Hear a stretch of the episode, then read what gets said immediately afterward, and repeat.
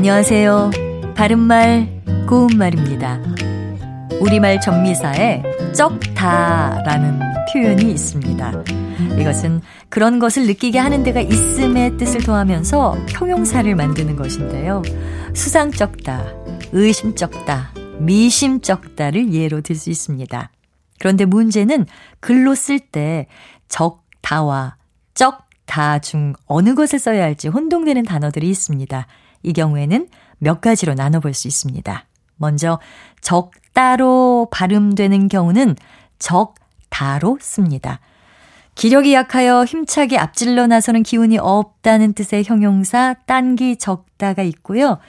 말이나 행동이 조심성이 없고 거칠고 미련스럽다는 뜻의 형용사 열퉁 적다가 있습니다.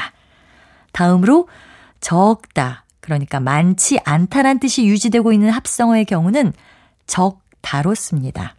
재미 적다를 예로 들 수 있는데요. 이 말은 일의 성과가 못마땅하다, 좋지 아니한 일이 있다를 뜻합니다. 새로 시작한 사업이 재미 적다라고 하면 사업의 성과가 마음에 들지 않는다는 뜻이고요. 계속 내 말을 무시하면 재미 적을 줄 알아라 라고 말하면 좋지 않은 일이 있게 될 줄 알라는 뜻입니다. 그리고 적다의 뜻이 없이 쩍따로 발음되는 경우는 발음대로 쌍지읒을 써서 쩍다로 적습니다.